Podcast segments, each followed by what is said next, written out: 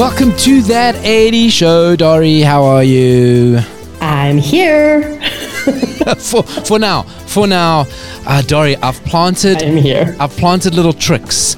I've planted. There are three Ooh. songs coming up today, but they have a theme. We stopped doing Mm-hmm. themes a while ago. We stopped doing themes because, Yes, we did. quite frankly, it was a lot of work. was a lot of work doing themed playlists. No, it's mostly because we stopped playing so much music because we wanted to talk more nonsense. Yes, yes, that is that is the um, reason that we gave to the police. But there is a there is a uh, yes, there is a theme, and I hope you that it was Erasure Ship of Fools um, on that 80s show. Dory, Boy George. My favorite Erasure song. Hey, it's a cool song. Erasure song, by the way. What a cool song. I hadn't heard hmm. it in ages. If you're listening on the hmm. podcast, we just played Erasure Ship of Fools. If you're listening on cliffcentral.com, you just heard Erasure Ship of Fools. Dory, boy George. You know, you, you know there's been a story with him, like it's been long going with him and Culture Club. Like they, they, they're airing their dirty laundry in public for years. And the latest story Boy George is accused of plotting to defraud Culture Club bandmate and ex lover Jon Moss out of £188,000, a very specific amount. He's challenging the band's lead singer. He was allegedly expelled by their manager. This is Culture Club's manager after 37 years of service, and he says he's owed £188,000 under a band agreement. So, boy George, real name George O'Dowd. Never forget that. Yes. Never forget his real name is George O'Dowd. Uh, so, obviously, they went on a tour in 2018, and then uh, Jon Moss gets binned. Boy George says, Get out of here. I do really want to hurt you. No more of you.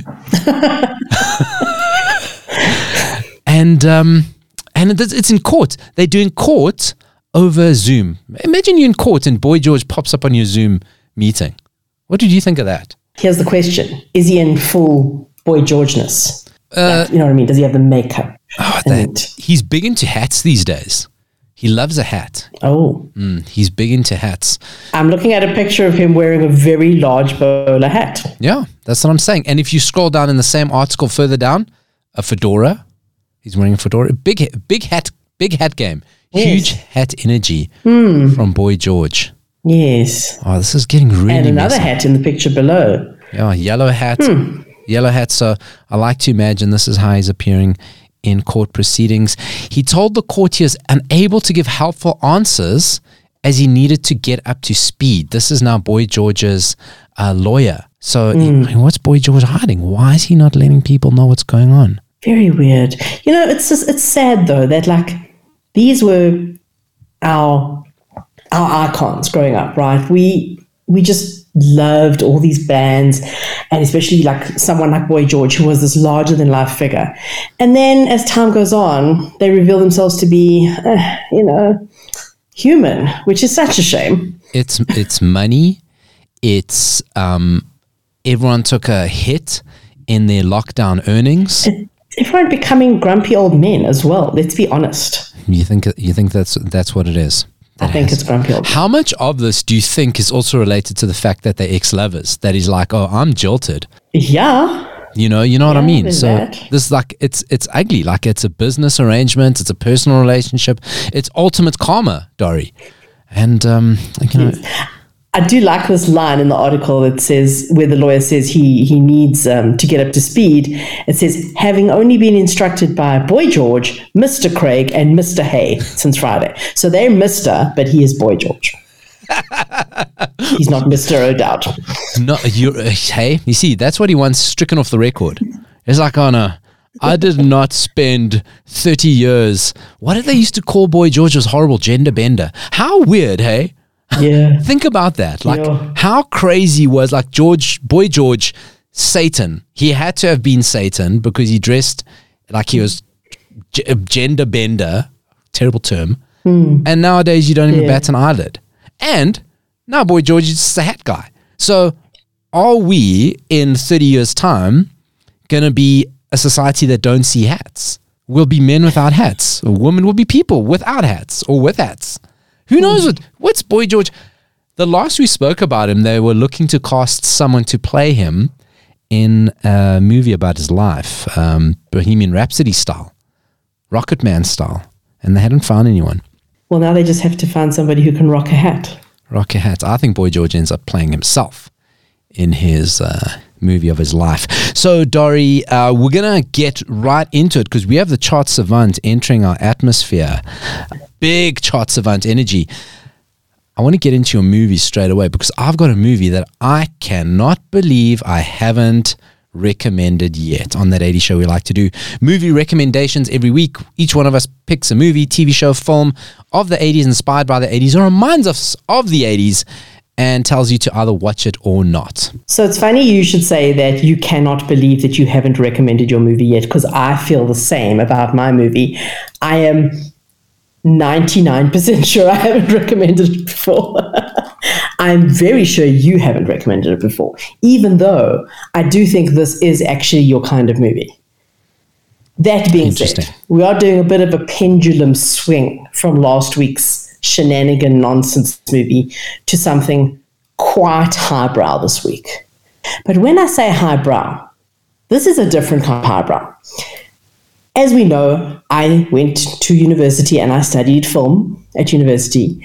And over those years of studying film, they probably showed us only two movies from the 80s.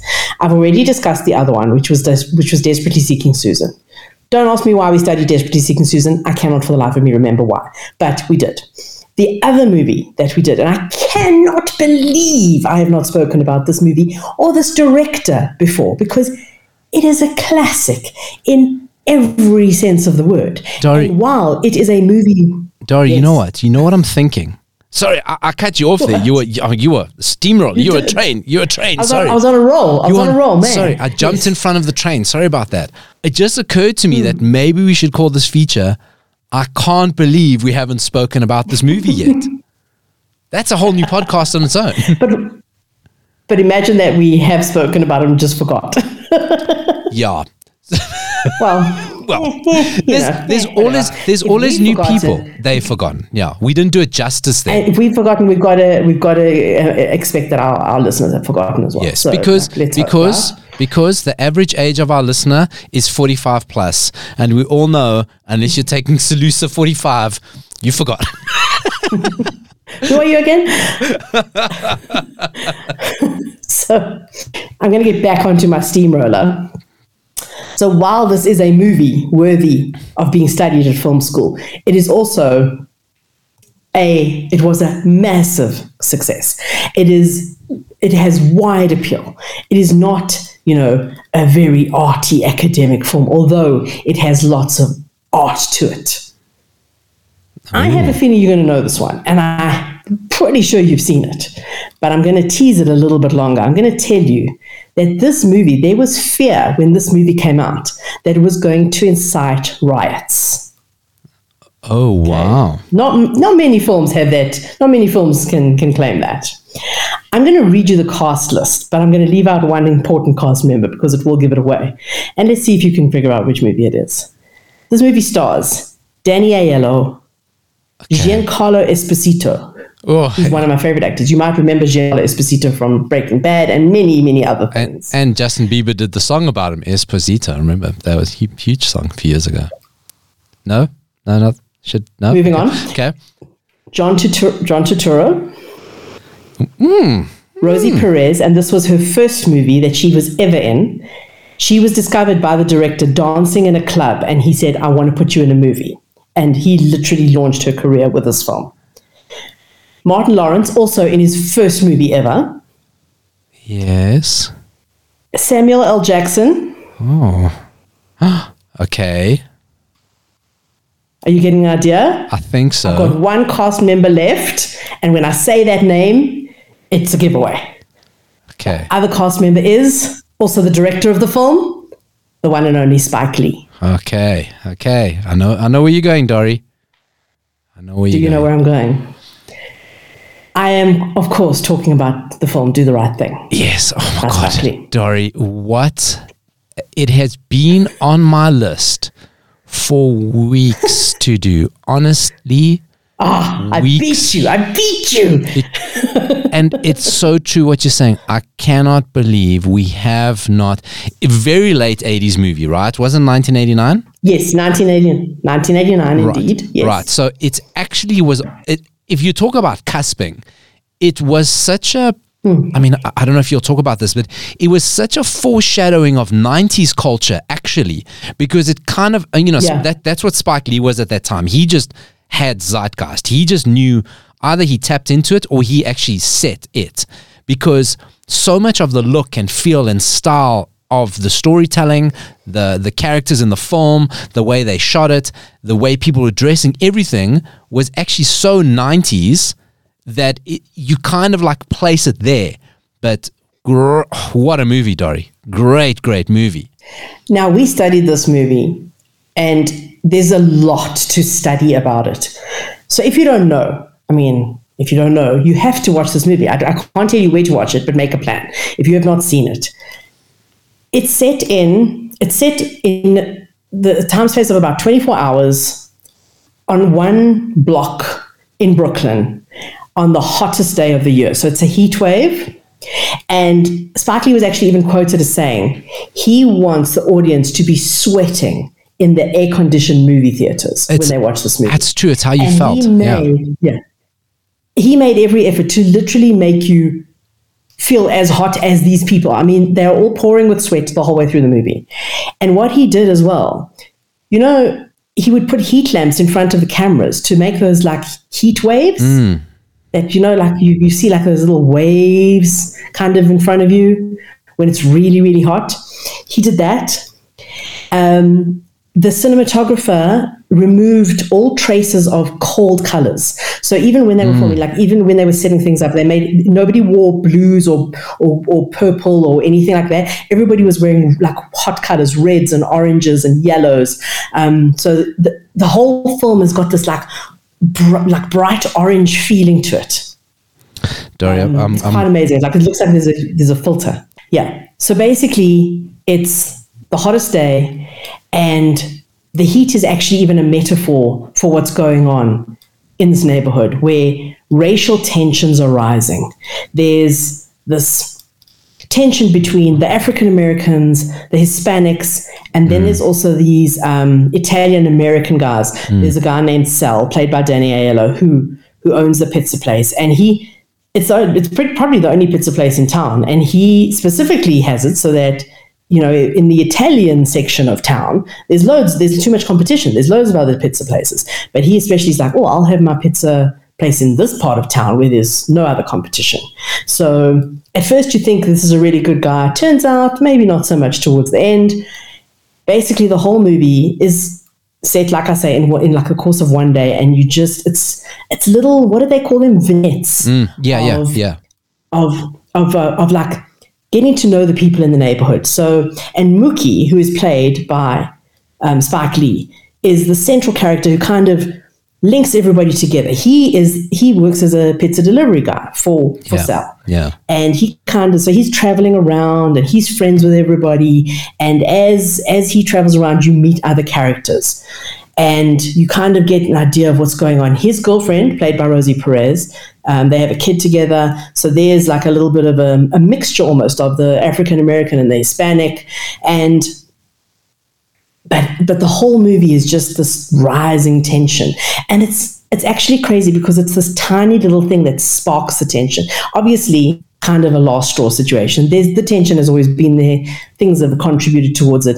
But in the movie literally a guy played by Giancarlo Esposito goes into the pizza place he orders a slice of pizza. He sits down at a table. He looks up at the wall, and it's a, it's like a, a Hall of Fame wall, and it's all pictures of Italian Americans on the wall. So there's Robert De Niro. There's a bunch of other people. I can't, I can't tell you who it is. And he says to Sal, he's like, Sal, why don't you have any pictures of African Americans on the wall? We're the ones who support your establishment. And Sal's like, this is my place. If you don't like it, get out. And he kicks him out, basically. All right. And then this guy's like, oh, I'm going to get everyone to boycott your place. And it seems incidental. It seems whatever. Yeah.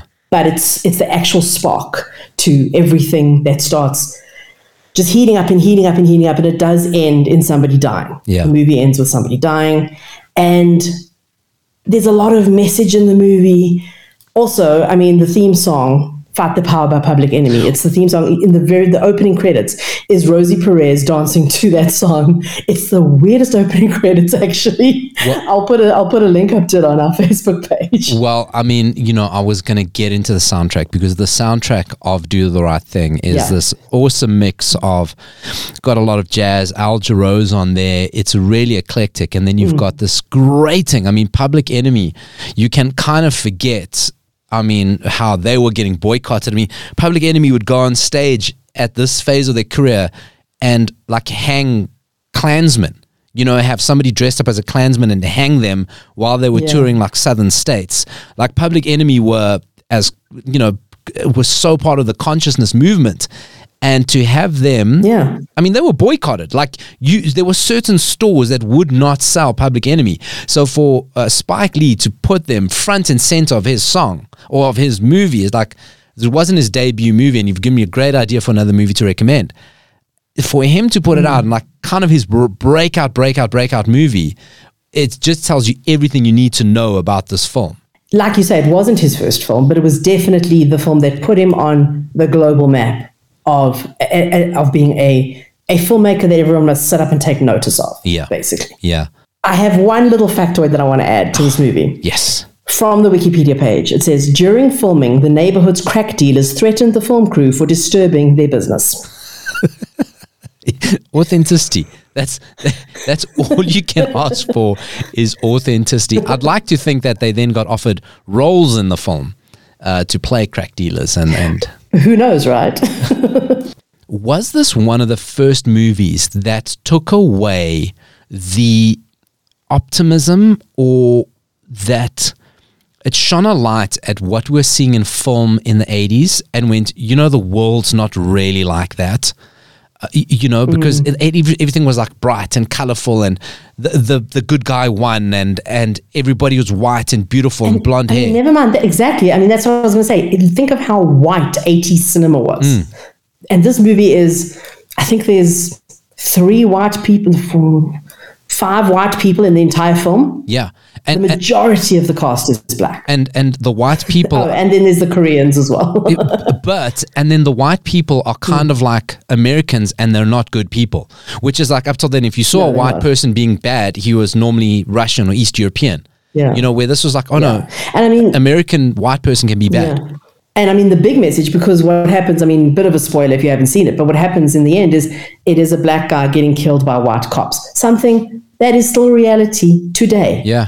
And it's almost like Spike foresaw. In fact, I, watched an interview with him that he did years later where the way the guy gets killed in Do the Right Thing is, is the way somebody got killed by a white cop years later. It's actually freaky that that happens. Yeah, I mean, this was like almost, what foresaw it. five years before Rodney King, right? Roundabout, yeah. And I mean, that's what that, that a lot of people say that, yeah, like he kind of, you know, foresaw all those things. And oh, the other thing that this movie does, which is where the the arty film school a- angle comes in, is it breaks the fourth wall. Y- Now, yeah. I mean, if, if, if you don't understand what the fourth wall is, the fourth wall is you as the viewer watching. Nobody's supposed to acknowledge your existence, but Mm. in this movie, a lot of people talk to the camera, which is they're talking directly to you. That's breaking the fourth wall, and it's done so brilliantly in this film. really, really, like it does. It actually jolts you out of what you're watching, And- and it's it- really, really clever. it, it was quite novel then. I, I I think sometimes now Yeah. you see it all the time, so it's lost its Yeah, impact and it's kind of gimmicky. But this was the first time a movie like this had done it, and you're like, wow, this that's wow. Great movie, Dory. It, it, it really is, and I'm glad you actually said like you studied it because it is a movie Hmm. Yeah. worth like looking at. Going, this is one of defining movies of the era. This uh, it it, it Absolutely. brought street culture into mainstream. Great movie, great movie. Well done, Dory. That's fantastic. I'm gonna watch oh, that. I'm gonna Oh, thank you. watching that. Mm.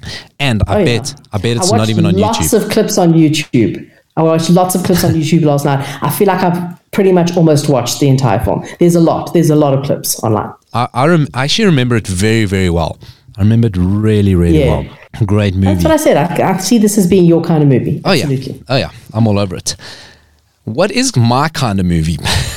you got me very excited last week um, when you mentioned Michael Keaton in an early role, and I was Yeah. like, oh no, Yes. is she going to do this? Because not it's not your wheelhouse. Oh, yes. yes. And I was like, oh, Yes. is she gonna do it? She's gonna do it.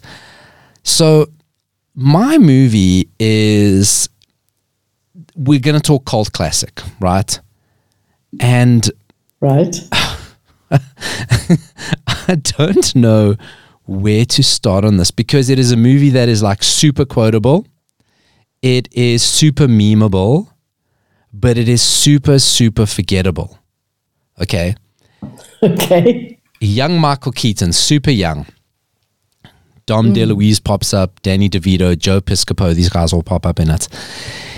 Amy Heckerling was the director. Now, it's kind of forgotten her, you know, what she did in this movie. Amy Heckerling, if you don't know, she did Look Who's Talking and in the 90s, Clueless. So she, like, you know, good movies, good movies. Amy Heckerling. Yes, she kind of yes. was said she was scarred by this movie, actually, that she wanted to then go make these other movies because she felt she wanted to do comedy with a message. This movie was supposed, was kind of like the gangster. 1930 gangster version of what Spaceballs was to Star Wars and Naked Gun was to James Bond and and or Top Secret was to James Bond or what Blazing Saddles was to cowboy movies. This movie was going to Yeah. be what to, that to 1930s gangster movies. So Michael Keaton plays a starts off he owns a pet shop. spoof movie Right. and he catches a kid trying to steal something from the pet shop. And he goes, You know, kid, you might think a life of crime is very interesting. Let me tell you a story. And he tells his story about how in the 1930s, he was growing up, son of an immigrant, and he, good boy during the day, but moonlighted as the most dangerous and notorious gangster at night, right? And nobody knew he was the bad guy, or nobody knew he was a gangster. Sweet boy, gangster at night. The sweet boy during the day sends his brother with his ill gotten gains to law school to when his brother eventually becomes district attorney and goes after this notorious gangster called Johnny Dangerously. That's my movie this week. Have you ever watched Johnny Dangerously? I definitely watched it in its time, but I don't remember it at all. But it's very familiar. Not many people do. You may not remember it. Like, listen, for me and my cousin Louis, big listener of the show, it is one of our most quoted movies. We love it. We love it. I can't, I'm going to play some clips here, right? Because that's the only way I can describe this movie. So, one scene, Michael Keaton wants to put his uh, brother off dating, and he plays him this public service announcement from a very specific institute. So he sits down, fancy hotel room, switches on the uh, the projector, phone projector, and plays him this. Hi, I'm Dr. Zillman, and I'd like to talk to you about your testes. The human testicle is not unlike a balloon. Sometimes it is empty, and sometimes it is full, and sometimes it can explode. Maybe this will help you understand. Just remember that your testicles, when treated with love and care, will give you years of maintenance free service. But if abused, well, the inevitable conclusion. So next time, do the smart thing. Don't let anything come between your testicles and you. Thank you.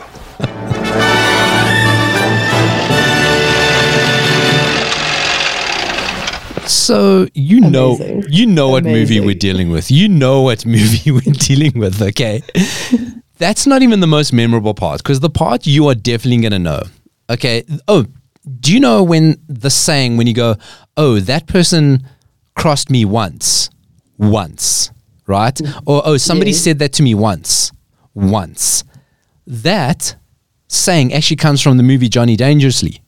Um, there is one character Okay. who says, "Oh, so and so did that to me once, once," and he keeps playing that out in the movie. The best character in this whole movie, okay, is a guy called Roman Moronie. You may not know the name. Very distinct, a immigrant gangster, thick bushy eyebrows, massive, massive, thick mustache, but with a very specific way of speaking. If Johnny Dangerous is kind of go, I don't remember Johnny Dangerously. This little clip of Roman Moronie and his very specific way of talking and swearing is going to jolt you right back to the 80s. Nobody move, and nobody will get hurt. All we want is Moronie's money. Go ahead, kid. You fucking sneaky bastard. I'm gonna take you to work. I'm gonna nail it to the wall. I'm gonna crush your boils in a meat grinder. I'm gonna cut off your arms. I'm gonna shove them up your asshole. Dirty summon a bat, my own club. I'm gonna get you for this, huh? Roman Moronie never forget a fargan face, kid. I get you. Before we begin the questions, my client would like to read from a prepared statement. Go ahead. I would like to direct this to the distinguished members of the panel. You lousy corksuckers, you have violated my Fargan rights. This Samanambachin country was founded so that the liberties of common patriotic citizens like me could not be taken away by a bunch of Fargan ice holes like yourselves. Thank you very much. It gets me every time. That's amazing. do, do you remember that at all? oh, I two, don't remember that specifically. I don't, but I, I oh. get what you're saying, like the familiarity as a specific type, you know? Oh, you know what? This could have just been a movie that within a close circle, like probably my family. I, I, I actually don't think I've ever met anyone outside of my family who've watched this movie. That to this day, grown men, we will still every now and again call someone a sanama bitch or call somebody a farging asshole. I'm sorry. that, that was that was just for me. Clearly. Oh God, I love it so much. Honestly, I can't. I can't even deal with how funny that movie is. Is it on YouTube? It's on YouTube, but you know what? They've actually done it. You know, when you've on YouTube, sometimes when they put the movie like in a tiny little screen in another screen, so obviously the algorithm doesn't pick up that it's uh Yeah. it's there. So um, there are a lot of clips. I'll post up my favorites of of of Roman Moronie specifically. I mean, come for Johnny Dan- Dangerously, stay for Roman Moronie, and you'll be quoting him all day. But that is two great movies. Um, do the right thing that has got a comical feel. But is very, very serious. It's got a very light-hearted. Yeah. it- It's kind of like that Yeah. New York, Brooklyn, Crooklyn gangster type of tough guy. Both of our movies have got that kind of feel about it, but deals with a very sensitive topic and do the right thing. And Johnny Dangerously is just lols. I mean, there are so many cameos by people. Uh, it's not to be taken seriously at all. The two great, great, great, great movies to leave you with. Dory, I said to you there is a theme in the music I'm playing today, right? So if Yes, yes. think about the date today, Erasure Ship of Fools started the song. We're now going to play George Michael Kissing a Fool. Then we got the chart savant. I mean, obviously, you should know by the theme by now. Do you want to take a guess yet? April Fool. There you go. So lame. So lame. but I had to do it.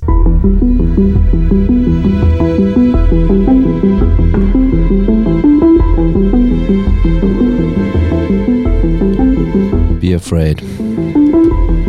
For when he enters the atmosphere, it gets cold in here. Here's the Paolo, that's just because you got undressed during that song. True story. True story. How dare you, Dory? How dare you ruin my dramatic moment? oh, my word, Dory, but you know me so well. If you are listening on the podcast, yes, George Michael's Kissing a Fool, April Fool's Day, so we're going for the lame, cheap jokes. And I did. I took off I took off my pantaloons. Um, And I did, you know, when you do that little thing, you hug yourself and kind of like slow dance, lights off, pants off. Hello, Barrett. Morning. So Bar- Barrett joins us. The wheels I'm have. speechless. I'm picturing that image. I'm like, "Hmm, never done that. Oh, you have Barrett. Don't you lie to me. haven't. Be honest with yourself, Barrett. Not even for me. Do it for yourself. So, the Barrett Seriously, I've never done that. Barrett is the chart savant, the artist whisperer, and he plays a little game with us. The last time we played this story, we played it with Hadaway. You weren't with us. Hadaway almost won. I wasn't there. He almost won. Yeah. It was almost the first time that the chart savant was beaten. He obviously got the year, he got the chart. I think he missed out on the month. Just, it just shows the chart savant is undefeated. He has a game. He plays us five songs from a chart. We have to guess whether it is US, UK, the year, and the month. We never win. And uh, I think once we got close, we said, This game's silly. Well, Dory did, not me. I, I respect the integrity of the game. Dor- Dory said, This is a silly game. And since then, he has, my God, he has beaten us, beaten us mercilessly, beaten us like Swedish jump ropers. uh, so let's get into it. So before we start, any ideas on the clue, moving an emotion that I sent you guys? Something to do with dancing. Yes. Is some- all I can think Or of. something to do with is it. Well, I can feelings. tell you. So I can tell you that the clue is linked to two songs on the chart. Okay. Okay.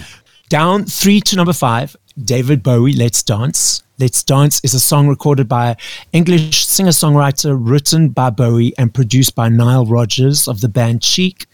The end of the song features a guitar solo by then rising blues guitarist Stevie Ray Vaughan, becoming Bowie's first and only single to top both the charts in the UK and the US.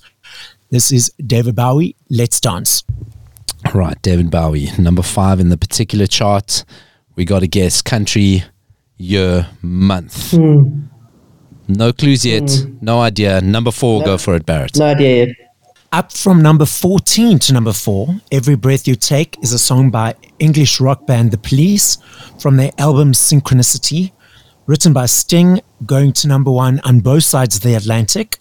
The song was nominated for three Grammy Awards, including Song of the Year, Best Pop Performance by a Duo Group, and Record of the Year, winning the first two categories. This is number 4, The Police, Every Breath You Take. My favorite factoid about that song. Oh, I love that song. It's so great. So some people goes, oh, it's mm. about somebody who died. It's a stalkery song. But but it's like not even just sounds like it. It is a stalker song, right, Dory? It is. It is about Yeah, stalking. I mean, it's so, it's so creepy. Yeah. Yeah. So it's it's not about love, guys. Oh well, maybe stalking is love. I don't know. Mm. Hey, To each their own. To each their own, Barrett. Mm. Uh, Dory, are you prepared to pin it, UK or US? I mean, I'm leaning towards UK, but I think both those songs were such huge hits internationally. Uh, no, no, I'm not willing to. This is a. No. this is a good chart so far. I mean, yeah, Barrett, d- did you say may, I may have missed it? Both those songs were obviously number one on this chart at some point. Correct. Yeah. Yeah. I mean, this is a good chart. Okay. Let's go.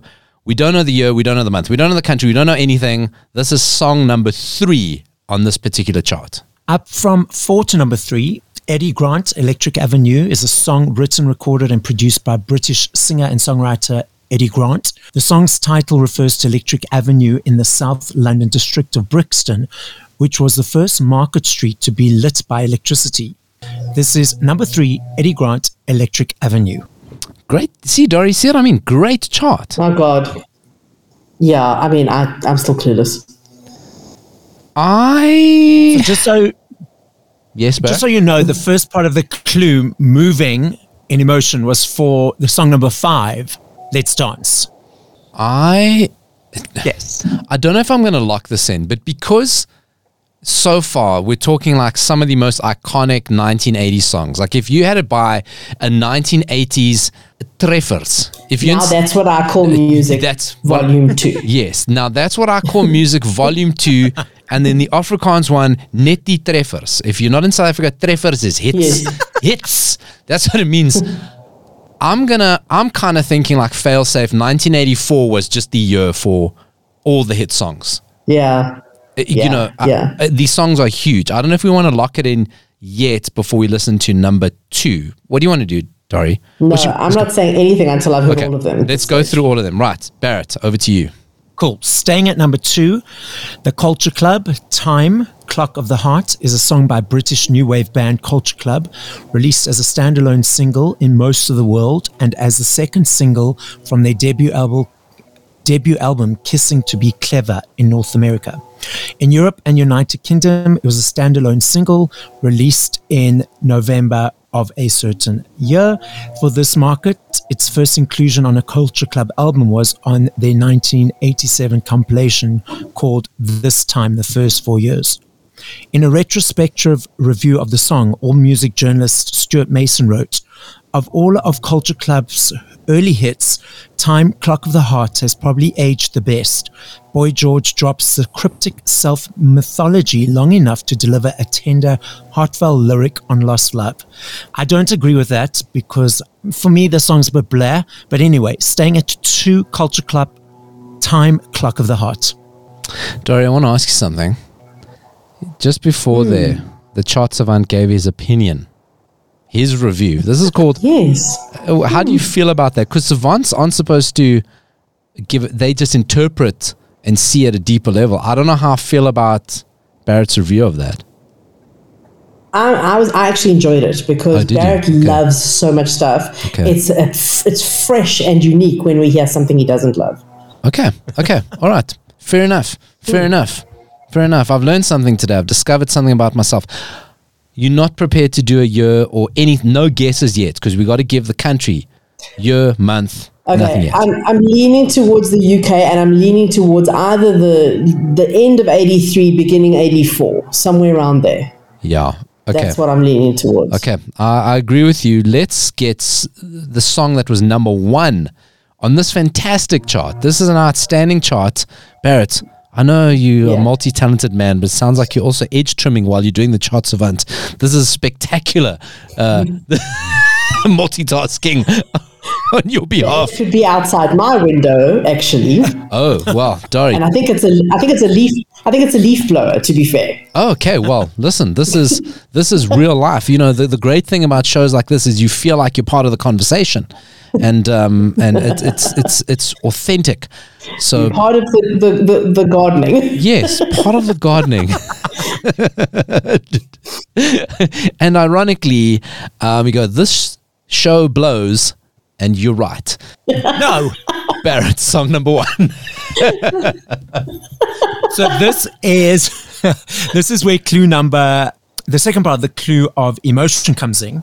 Staying at number one, Flashdance What a Feeling is a song from the film Flashdance with music by Giorgio Moroder and lyrics by Keith Forsey and the song's performer Irene Cara. Moroder had been asked to score the film and Cara and Forsey wrote most of the lyrics after they were shown the last scene from it in which the main character dances at an audition for a group of, of judges.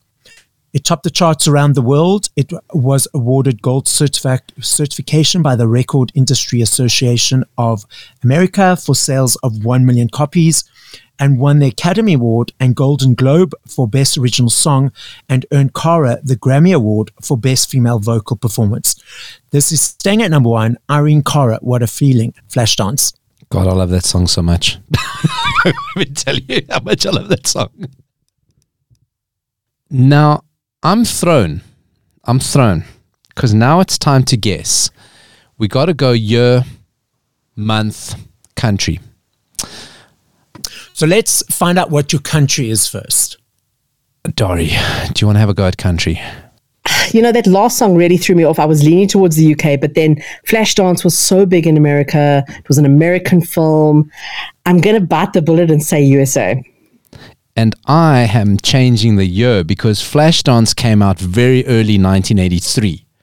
So earlier I yeah, thought you 19- see, I was leaning towards the end of 1983, so I think we must go 1983. Okay, so USA 1983.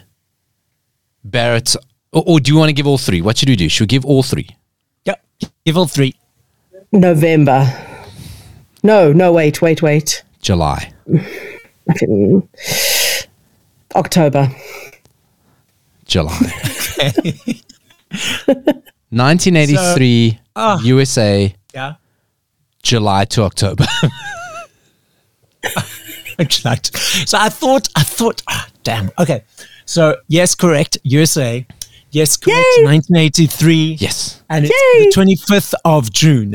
Ah! Paolo, you were so close. It so counts. Close. It counts. You got to have, like, we've got to, the month has got to be like a, at least a, a three week like a buffer. bonus. Yeah, has to be. bonus you're you're really lucky point. I mean, that's a wild guess no matter what. No. I mean, I don't even like maybe only people who had hits in certain years would know the month that they were number one. But otherwise, the, the average Joe like us, I mean, come on. No, no. Hey, come on, Dory. Even Hadaway, and he wasn't number one. He was number two. Yeah. Even Hadaway didn't know. Yeah. Ugh. Yeah. Exactly. It's a flaw in the game, chart savant, but it is a fantastic game. Thank you for regaling and us. hey, we did well today. we did well very well. today. We did very well. Gr- great chart. Is Dory dancing? Oh yeah, David Bowie. You had Eddie Grant, Karma Chameleon, Irene Cara. I mean, It Dude. wasn't Karma Chameleon was one of the other songs, but you know, Yeah. that's fine. Boy George, all good. I've already, I've already lost attention. I've faded. thanks for jo- thanks for joining us, Barrett. Um, go back into your. I don't know. Where do you go? Where do chart savants go after they do such chartish things? Into the ether. Ether. yes. Go back into the Yeah. ether. Off you go. Thanks for joining us. Barrett, the chart savant, joins us every now and again, and we're going to tell you a little bit more about the chart savant. Uh, I've come to the end of the show. A, a couple of things to talk about. First, though, Dory, is that that 80 show moving to a new time slot soon. Yes, yes, we are going to be moving to 10 a.m. from next week. From next week, so keep an eye. That's the live You're going to have out. to wake up a little bit earlier. Mm, little well, earlier. terrible. But you know, there's always the podcast. So Well, that's what I want to say. That's the live play out. Just keep an eye on the cliffcentral.com schedule uh, to find out when we're playing out live. But subscribe yourself, go to the podcast. We make a podcast of the show. Of course, we take out the music, uh, but you can go onto cliffcentral.com or just search that 80 show everywhere. So that is a little bit of a time channel change. And also, our, uh, April in South Africa is a bit of a disjointed month. There is Easter up front. There are bank holidays kind of at the end of it. Uh, so it's very disrupted. Uh, things change around, schedule changes. So we're changing the format of the show for a month. Uh, you'll go, thank God I don't have to listen to these two idiots for the month. Uh, but we've been the chart savant is also an artist whisperer and he talks to a lot of our favorite 80s artists some people may go i wonder what these people are up to and Barrett doesn't just wonder, he reaches out and goes and finds them. So, over the next couple of weeks, subscribe to that 80 show right now. Go to cliffcentral.com, subscribe, search that 80 show SA, uh, and subscribe so you can get these as they drop or listen to Cliff Central at 10 o'clock every Friday over the next couple of weeks. Because coming up in, I think it's in this order, we've got Kym Mazelle. So if you are into dance house music in the 80s, you will know Kym Mazelle from her solo hits plus Soul II Soul. Uh, we got a great interview. Fantastic lady. Fantastic, fantastic lady. Uh, so energetic, so much fun, so many great stories she tells you. Um, she is coming up in, uh, I think, next week, Friday. Uh, following that, I mean, when last did you go, I wonder what Chesney Hawks is up to?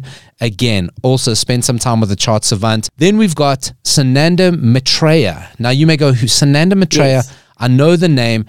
You may remember some of his songs released as Terence Trent D'Arby. You go, why did he change his name? You got to listen to this. So spiritual, so deep. What a fantastic human being. He invited Barrett to his house in Milan. Did you hear that, Dory? yeah, Right? no, they, they're like constantly messaging each other. Like he sends Barrett pictures of sun sunrises and sunsets. There's something going on there that we are no, we are not a part of. Paolo. We are not a part of this. And then closing Yeah. off the month with Eddie Lundon from China Crisis. Uh, you'll remember their hits. Now, what Dory said there is so important. So that's Kym Mazelle, Eddie Lundon, China Crisis, Chesney Hawks, Sananda Maitreya coming over up over the next couple of weeks. If you don't remember the order, just subscribe that 80 show and you will get it when each episode drops. We'll release a new one every week. What Dory said is so important there because both Kym Mazelle and Sananda Maitreya are now WhatsApp friends with Barrett. Like these are like Yeah. relationships. This this is this is the amazing thing that he does. He becomes friends. This is not just a guy interviewing and you've heard this interview a thousand times. He connects with them. Yeah. It's a really spectacular thing. Even Chesney Hawks. I mean, Dory, how many times do you think Chesney Hawks has been interviewed in his career? How many times? Like 7,453. He even said to Barrett, Thank you for this. It was so refreshing. I haven't done an interview like that.